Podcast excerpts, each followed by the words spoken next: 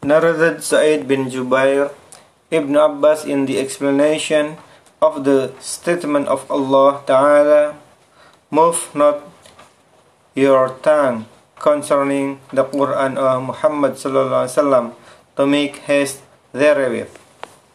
Said, Allah's Messenger Wasallam used to bear the revelation with great stress and hardness and used to move his lips quickly with the revelation.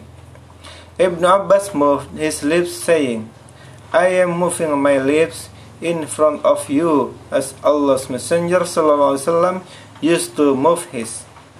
Said, Sa'id moved his lips, saying, I am moving my lips as I have seen Ibn Abbas moving his.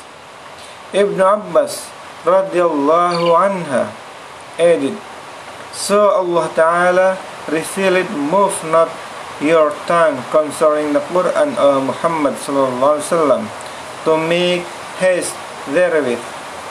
It is for us to collect it and to give you, O Muhammad Sallallahu Alaihi Wasallam, to the ability to recite it, the Quran, which means that Allah will make him, the Prophet Sallallahu Alaihi Wasallam, remember the portion of the Quran which was revealed at that time by heart and recite it.